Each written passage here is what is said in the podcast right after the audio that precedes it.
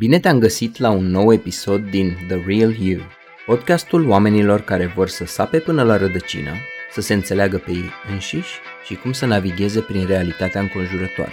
Astăzi vorbim despre un subiect extrem de important în finanțele personale, și anume economisirea banilor. Iar scopul meu este ca până la sfârșitul acestui episod tu să înțelegi de ce e atât de important să-ți pui bani deoparte și cum să faci asta. Hai să începem!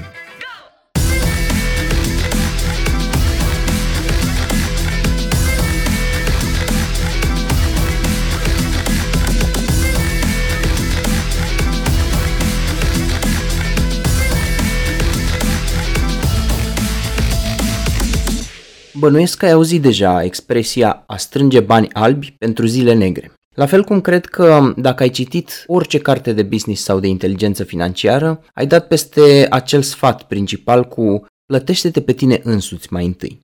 Este uluitor cum în cultura noastră oamenii nu prea au obiceiul de a economisi bani și cum creditul de consum pare să fie mai degrabă norma decât excepția.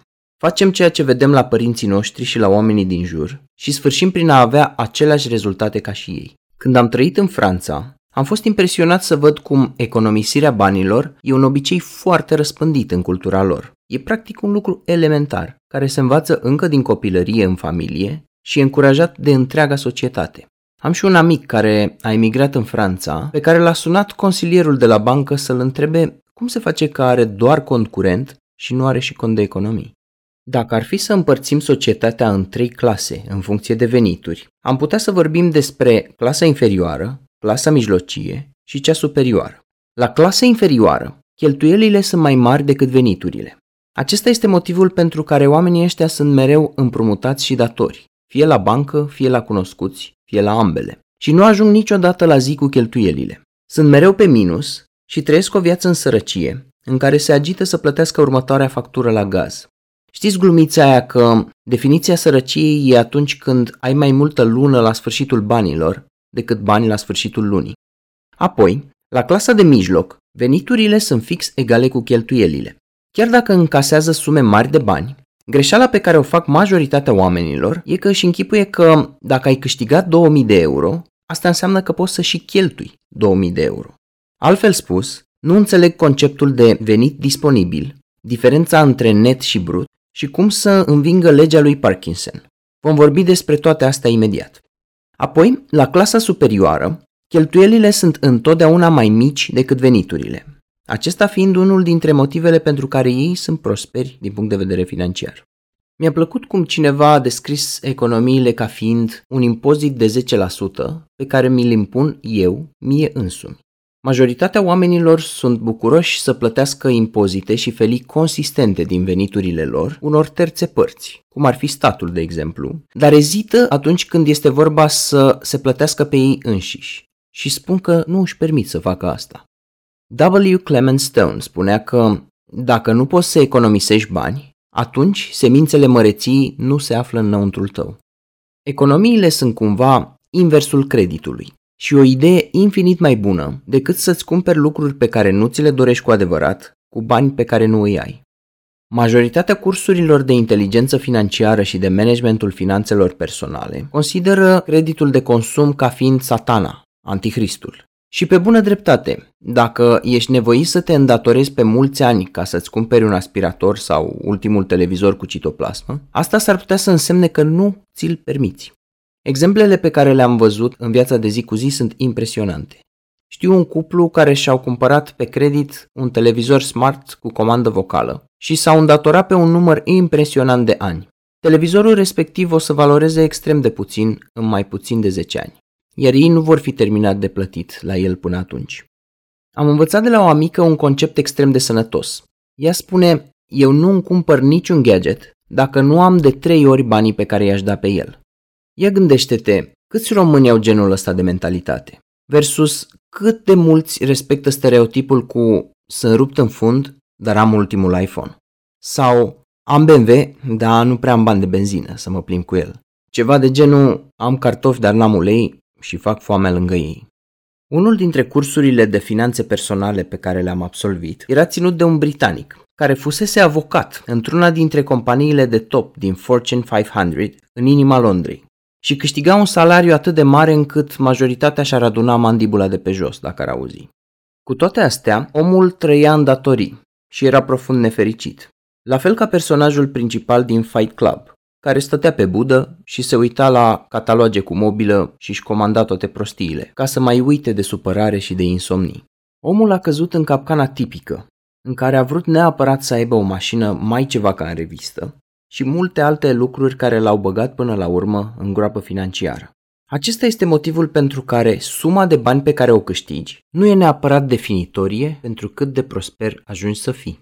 E interesant cum și membrii clasei mijlocii și cei ai clasei superioare provin din profesii liberale bine plătite, medici, avocați și așa mai departe. Iar diferența de statut e dată de ceea ce aleg ei să facă cu banii pe care îi câștigă. În cuvintele lui Luca Dezmir, un autor autohton de cărți de inteligență financiară, spunem orice sumă impresionantă de bani la care te poți gândi, iar eu pot să-ți descriu cu ușurință un stil de viață care să îți toace toți acei bani într-un interval extrem de scurt de timp. Metaforic vorbind, pe harta banilor există mai multe zone.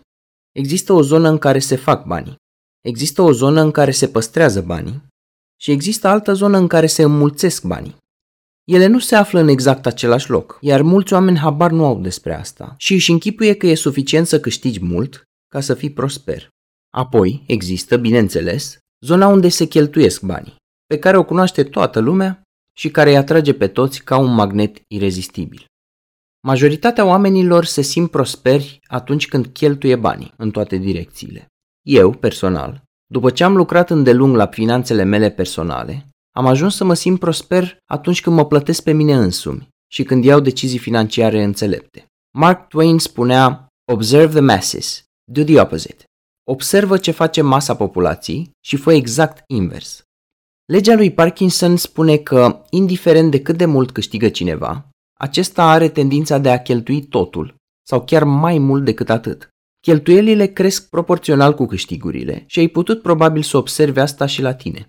Secretul este tocmai să fentezi această lege a lui Parkinson, să o încalci și să îți dezvolți un stil de viață care să fie sub veniturile tale.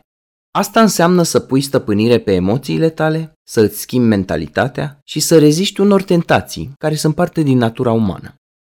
Din păcate, mulți oameni văd economisirea banilor ca pe o corvoadă, ca pe un coșmar, ca pe un sacrificiu dureros pe care le e greu să-l facă. Cei mai mulți își extind stilul de viață imediat ce ajung să câștige un pic mai mulți bani. Asta pentru că nu e nici în natura noastră și nici în cultura noastră consumeristă să economisim bani. În cultura în care trăim, oamenii care economisesc sunt adeseori etichetați drept avari, hrăpăreți, se spune despre ei că strâng din cur și câte și mai câte ocări și vorbe rele. Poate că ai auzit de faimosul Marshmallow Experiment de la Universitatea Stanford, în care copiilor li se testa puterea de a rezista tentației să mănânce o prăjiturică imediat pentru a primi două prăjiturele mai târziu. Sau despre studiu în care adulții erau întrebați dacă vor să primească o sumă mai mică de bani acum sau o sumă mai mare de bani mult mai târziu. Natura noastră impulsivă, dorința de gratificare imediată, e o forță destul de irezistibilă. De aceea se spune că disciplina înseamnă să renunți la ceea ce îți dorești acum pentru ceea ce îți dorești cel mai mult. Managementul înțelept al finanțelor personale înseamnă, printre altele, să faci sacrificii pe termen scurt pentru câștiguri pe termen lung. Hai să vedem de ce e atât de important să faci asta și să discutăm despre motivele pentru care e important să economisești bani. În primul rând, treci pe un alt nivel al existenței umane. Sărăcia e umilitoare. Cine a trecut prin ea știe chestia asta. Dacă ar fi să ne gândim la piramida lui Maslow, la bază se află nevoile primare de adăpost, hrană, îmbrăcăminte, iar, pe măsură ce urcăm, nevoile devin din ce în ce mai rafinate, ajungând la nevoi estetice și spirituale, spre vârf. Atunci când trăiești în nesiguranță materială, duci o existență reactivă, dominată de stres și de nesiguranță. Când stai rău cu banii, totul pare să se învârtă în jurul banilor și îți canalizezi energia înspre supraviețuire, mai degrabă decât spre a face ceva constructiv, cu timpul și cu energia ta. Lipsa banilor e un stresor major și pune foarte multă presiune și pe relațiile dintre oameni. Bineînțeles, banii nu sunt totul, însă viața înseamnă mult mai mult decât griji mărunte legate de următoarea factură. Cum spunea un faimos citat de pe internet, Some people are too busy earning a living to make any money. Prea mulți oameni sunt preocupați să-și câștige existența ca să mai poată să facă și ei niște bani. Așa că, dacă ajungi să ai constant mult mai mulți bani decât nevoile tale imediate, se petrece o transformare emoțională și psihologică minunată. Nu mai ai disperarea aceea de a accepta prima ofertă de job și nu te mai angajezi doar pentru că ai nevoie de salariul respectiv ca să-ți plătești facturile. Altfel spus, capeți și mai multă încredere în tine. Știți bancul ăla cu un tânăr care se duce la tatăl lui bogat și spune Te rog eu, împrumută-mă și pe mine cu 50.000 de euro. A apărut o oportunitate nouă de afacere și merg acum să negociez investiția.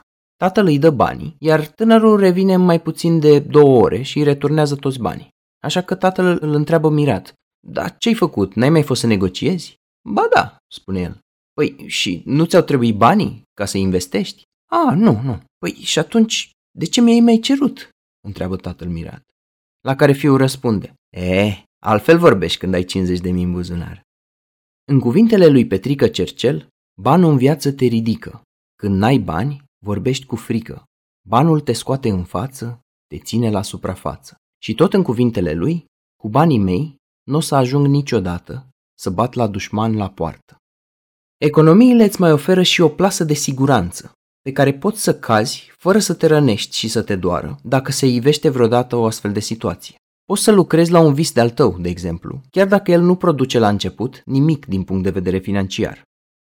Dacă ești freelancer, adică liber profesionist pe românește, este foarte important să iei exemplu de la veverițe, șoricei și hârciogi și să economisești pentru a-ți asigura stabilitate și normalitate. La ce mă refer? Mulți liberi profesioniști sunt vulnerabili la cicluri de feast and famine, adică au luni când încasează foarte mulți bani și altele când nu fac cine știe ce bănuți. Mulți se bazează pe unul sau doi clienți mari care le asigură vreo două treimi din venit, iar de la restul clienților doar adună mici firimituri. Problema e că dacă îți pleacă unul dintre marii tăi clienți sau dacă ai o lună când nu câștigi mare spanac, e nevoie să ai niște rezerve, la fel ca în fabula cu greierele și furnica. Îmi aduc aminte din trecutul meu de liber profesionist, cum mi s-a întâmplat de două ori ca tocmai în luna decembrie, adică luna cadourilor și a sărbătorilor, să câștig niște sume absolut derizorii. La fel și în lunile iulie și august, exact când aveam cea mai mare nevoie de bănuți pentru vacanțe, să merg și eu la Saint-Tropez sau măcar la 2 mai. Am învățat lecția asta pe pielea mea. Un client pe care l-am avut mi-a schimbat pentru totdeauna percepția asupra acestui subiect pentru că mi-a povestit cum a avut un business de super succes, o firmă care presta servicii media și lucra cu unul dintre cei mai mari producători de media din România. A câștigat în primii ani sume fabuloase de bani și își făcea vacanțe de trei luni în America, mergea în Las Vegas și așa mai departe. Apoi, când a venit criza, iar clientul lui principal a dispărut, a ajuns în umilitoare ipostază să meargă cu soția lui prin supermarket și să caute cele mai ieftine produse pe care să le cumpere de mâncare.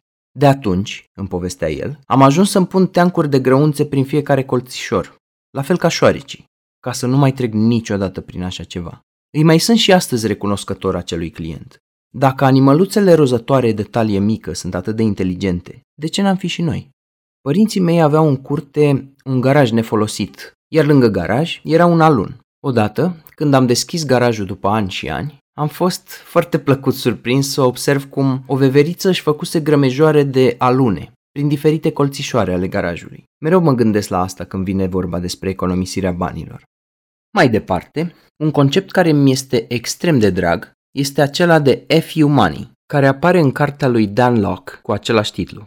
FU Money înseamnă literalmente FU Money și reprezintă un pas intermediar către independența ta financiară este privilegiul și oportunitatea de a spune f you oricui, oricând. Îmi aduc aminte când un mare boss pentru care lucram devenise abuziv și își cam pierduse mințile. Când l-am confruntat cu comportamentul lui de-a dreptul tiranic, mi-a spus, hei, Petre, uh, vezi că ești foarte aproape de a-ți pierde locul de muncă. L-am privit în ochi și am avut puterea să-i spun, nu mă șantajezi pe mine cu mizerii de genul ăsta. Iar la scurt timp mi-am dat și demisia. Când ai f money, nu ești vulnerabil la schimbări bruște de situație și poți să iei decizii bazate pe setul tău de valori și principii, mai degrabă decât să te ghidezi după disperare și supraviețuire. Nu mai e nevoie să faci tot felul de compromisuri. Poți să setezi limite și să pleci atunci când nu îți mai convine ceva.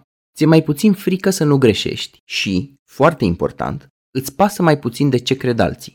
Câți oameni din câmpul muncii nu au auzit de la șeful lor chestii de genul de săptămâna asta va fi nevoie să stăm peste program, să munciți și seara și în weekend. Cât de reconfortant e să știi că poți să zici mai dă-te în spume de fraier care ești și să pleci, dacă asta e împotriva valorilor tale. Economiile îți mai dau și posibilitatea să îți asumi riscuri calculate.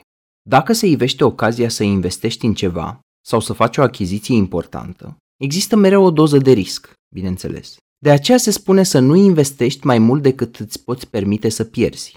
Or, dacă tu îți investești ultimii bănuți, nu prea de bine. Și e posibil să te stresezi mult mai mult și să iei decizii complet iraționale. Un investitor care are mult de pierdut e un investitor slab și de regulă irațional. Pe principiul e mai bine să ai decât să n-ai, banii economisiți îți dau foarte multă flexibilitate și îți deschid mai multe ferestre și mai multe uși. Ai mai multe opțiuni, ai loc să respiri. Banii au proprietatea asta, de-a dreptul impresionantă, de a putea fi convertiți în extraordinar de multe lucruri, în experiențe, obiecte, călătorii, poți chiar să cumperi timp cu bani și așa mai departe. Sunt infinit mai puține lucruri care nu pot fi cumpărate cu bani decât cele care pot fi cumpărate cu bani. În cuvintele lui Dan Pena, If you believe money doesn't bring happiness, you don't know where to shop. Dacă tu crezi că banii nu aduc fericirea, poate că nu știi de unde să-ți faci cumpărăturile. Cu toate acestea, după cum spuneam, e important să nu-ți faci un Dumnezeu din bani și e la fel de important să încalci legea lui Parkinson, adică să nu te gândești mereu pe ce ai putea să-ți cheltui fiecare bănuț pe care îl încasezi sau pe care îl economisești. Dacă focusul tău este preponderent pe consum, e ca și cum te întreba, hmm, cum aș putea să-mi ruinez viitorul meu financiar? Un alt motiv să economisești este că atunci când economisești bani, ești mai pregătit sau pregătită pentru urgențe. Tot în cuvintele lui Penia, atunci când mama ta e internată cu Alzheimer și cu probleme de inimă într-un azil, ai nevoie de bani, nu de zen, ca să faci față cu grație situației. Urgențe de tot felul pot să apară oricând și e mai bine să ai plasa de siguranță despre care vorbeam mai devreme. Bineînțeles, siguranța și stabilitatea financiară se translatează și în mai multă liniște sufletească. O viață fără datorii e o viață mult mai stabilă. Îți scade riscul de boli cardiovasculare, pe când, dacă ești sărac, ai și mai mult stres pe suflet. E ironic, dar cumva e adevărat ce spunea Mântuitorul nostru Isus Hristos. Celui care are, îi se va mai da, iar celui care nu are, îi se va lua și ceea ce are. Evanghelia după Marcu 4.25 E o vorbă care pare să aibă corespondență în realitate. Atunci când ai bani puși deoparte, poți să faci cumpărături mai mari și să investești în tine. Dacă ești mereu la fundul sacului, cum se spune, nu o să îți permiți lucruri care valorează mult mai mult decât venitul tău lunar, decât dacă faci credit, bineînțeles. Poți să te focalizezi pe obiectivele pe care le ai pe termen lung. De exemplu, poți să îți permiți un curs sau o calificare profesională.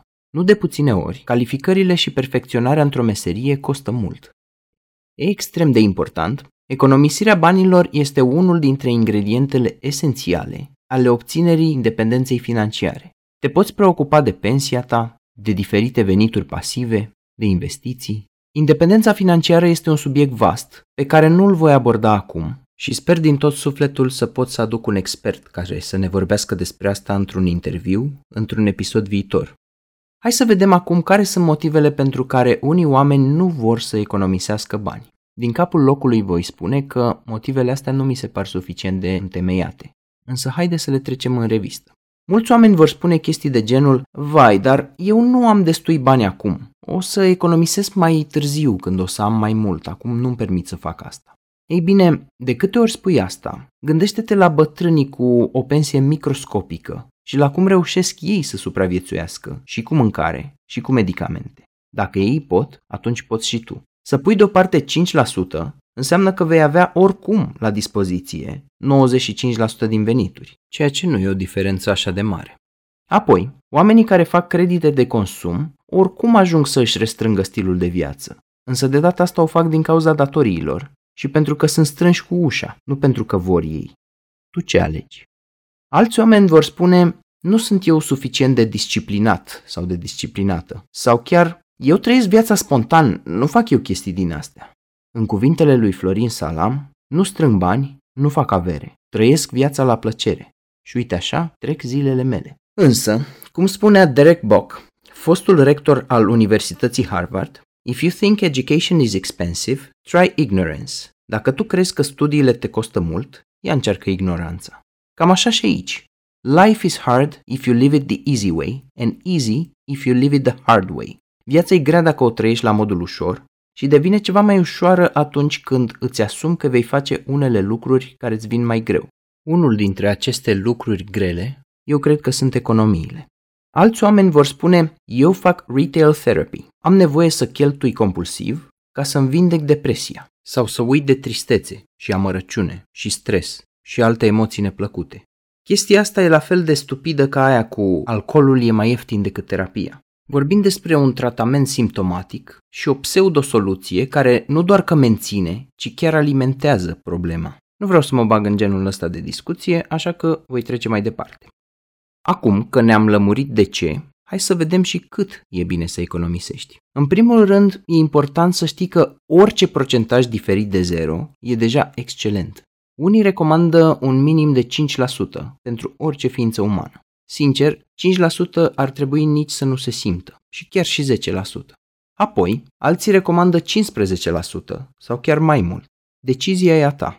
În domeniul finanțelor personale și al investițiilor, regula de aur este primește sfaturi de la toți, dar iați tu propriile tale decizii. Dincolo de orice discuție despre procentaje, șmecheria este să rupi legea lui Parkinson. Dacă faci tranzitul de la angajat la antreprenor sau freelancer, sau dacă pur și simplu te îndrepți spre tărâmuri nesigure, o altă regulă de aur este să îți economisești echivalentul a 6 salarii lunare, sau mă rog, să ai bani pentru 6 luni în care să îți poți susține stilul de viață, exact așa cum este acum. Încă o întrebare faimoasă e 5%, 10%, 15% din brut sau din net? Iar recomandarea comună e din brut, nu din net.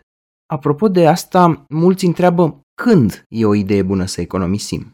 Economisește acum, nu mai târziu, astăzi. Vorbim aici despre un obicei pe care îl vei instala și adopta pentru tot restul vieții tale. Apoi, când vine vorba despre ierarhie și priorități, filozofia pe care o vei găsi peste tot este să faci din economie o prioritate absolută, întotdeauna. În cuvintele lui Warren Buffett, nu economisi după ce ai cheltuit, fă invers. Cheltuie ce ți-a rămas după ce ai economisit. Imediat ce ai încasat o sumă de bani, pune o părticică deoparte și folosește-te de o altă părticică din ea ca să îți plătești datoriile, dacă ai așa ceva. Fă-o ca pe un automatism, de fiecare dată când încasezi orice sumă de bani. Hai să vedem acum cum să economisești bani. Mulți oameni se întreabă cum să fac economii, cum să strâng bani, care sunt unele metode și tehnici de economisire. Pentru un răspuns amplu la această întrebare, vei găsi pe pagina acestui episod, pe petrebârlea.com podcast, o serie de linkuri foarte utile. Sunt foarte multe idei geniale despre cum să economisim, dar o să trec aici în revistă doar câteva. Mergi la evenimente gratuite. E plin de ele în orașele mari, iar unele dintre ele sunt chiar super faine. Invită-ți prietenii acasă, pregătește-le o super experiență culinară și îmbătați-vă cu alcool de la supermarket. Te costă mai puțin decât să mănânci și să bei în oraș, evident, și probabil vă veți distra la fel de bine. Cumpără la reduceri. E plin de reduceri și solduri și lumea nu profită îndeajuns de ele. Cumpără produse generic brand mai degrabă decât lucruri de super firmă. Un exemplu aici ar fi medicamentul Nurofen, care conține substanța activă ibuprofen, sau Alka-Seltzer, care este același lucru cu banala aspirină efervescentă. La foarte multe medicamente există variante mai puțin costisitoare, iar pe net vei găsi tabele cu alternativele pe care poți să le ceri în farmacie. Lasă-te de un obicei prost. Drogurile costă mult, la fel și țigările. Știi seria aia de întrebări? Cât te costă țigările pe zi? Dar pe lună? Dar pe an? După ce te-ai lăsat, e bine să strângi bănuți într-un borcan, ca să-i vezi. Și e bine să-i folosești într-un scop constructiv, să simți că ai făcut ceva important pentru tine. Adoptă minimalismul. Sunt un mare fan al conceptului și o să facem probabil un episod despre asta. Ideea centrală e că n-ai nevoie de toate obiectele care te înconjoară și că unele dintre ele nu fac nimic altceva decât să adune praf. În ideea asta, merită să cumperi mai puține lucruri materiale. De asemenea, poate fi o idee foarte bună să folosești aplicații de gen Revolut, care au unelte avansate și automatizate pentru economii. În încheiere, dacă reții ceva din episodul acesta, ține minte să îți adaugi venituri suplimentare și să îți crești nivelul de energie financiară, fără să îți extinzi stilul de viață. Acest episod a fost inspirat de cartea lui Luca Dezmir, Ești din labirint, pe care o recomand cu toată căldura. Vei găsi un link către carte pe pagina episodului la resurse. Îți doresc să iei cele mai înțelepte decizii pentru viitorul tău financiar și să nu cazi în capcana în care cad masele populației, care vor fi extrem de vulnerabile la următoarea criză economică. Eu am fost Petre Bârlea și îți urez mult succes și prosperitate. Numai bine!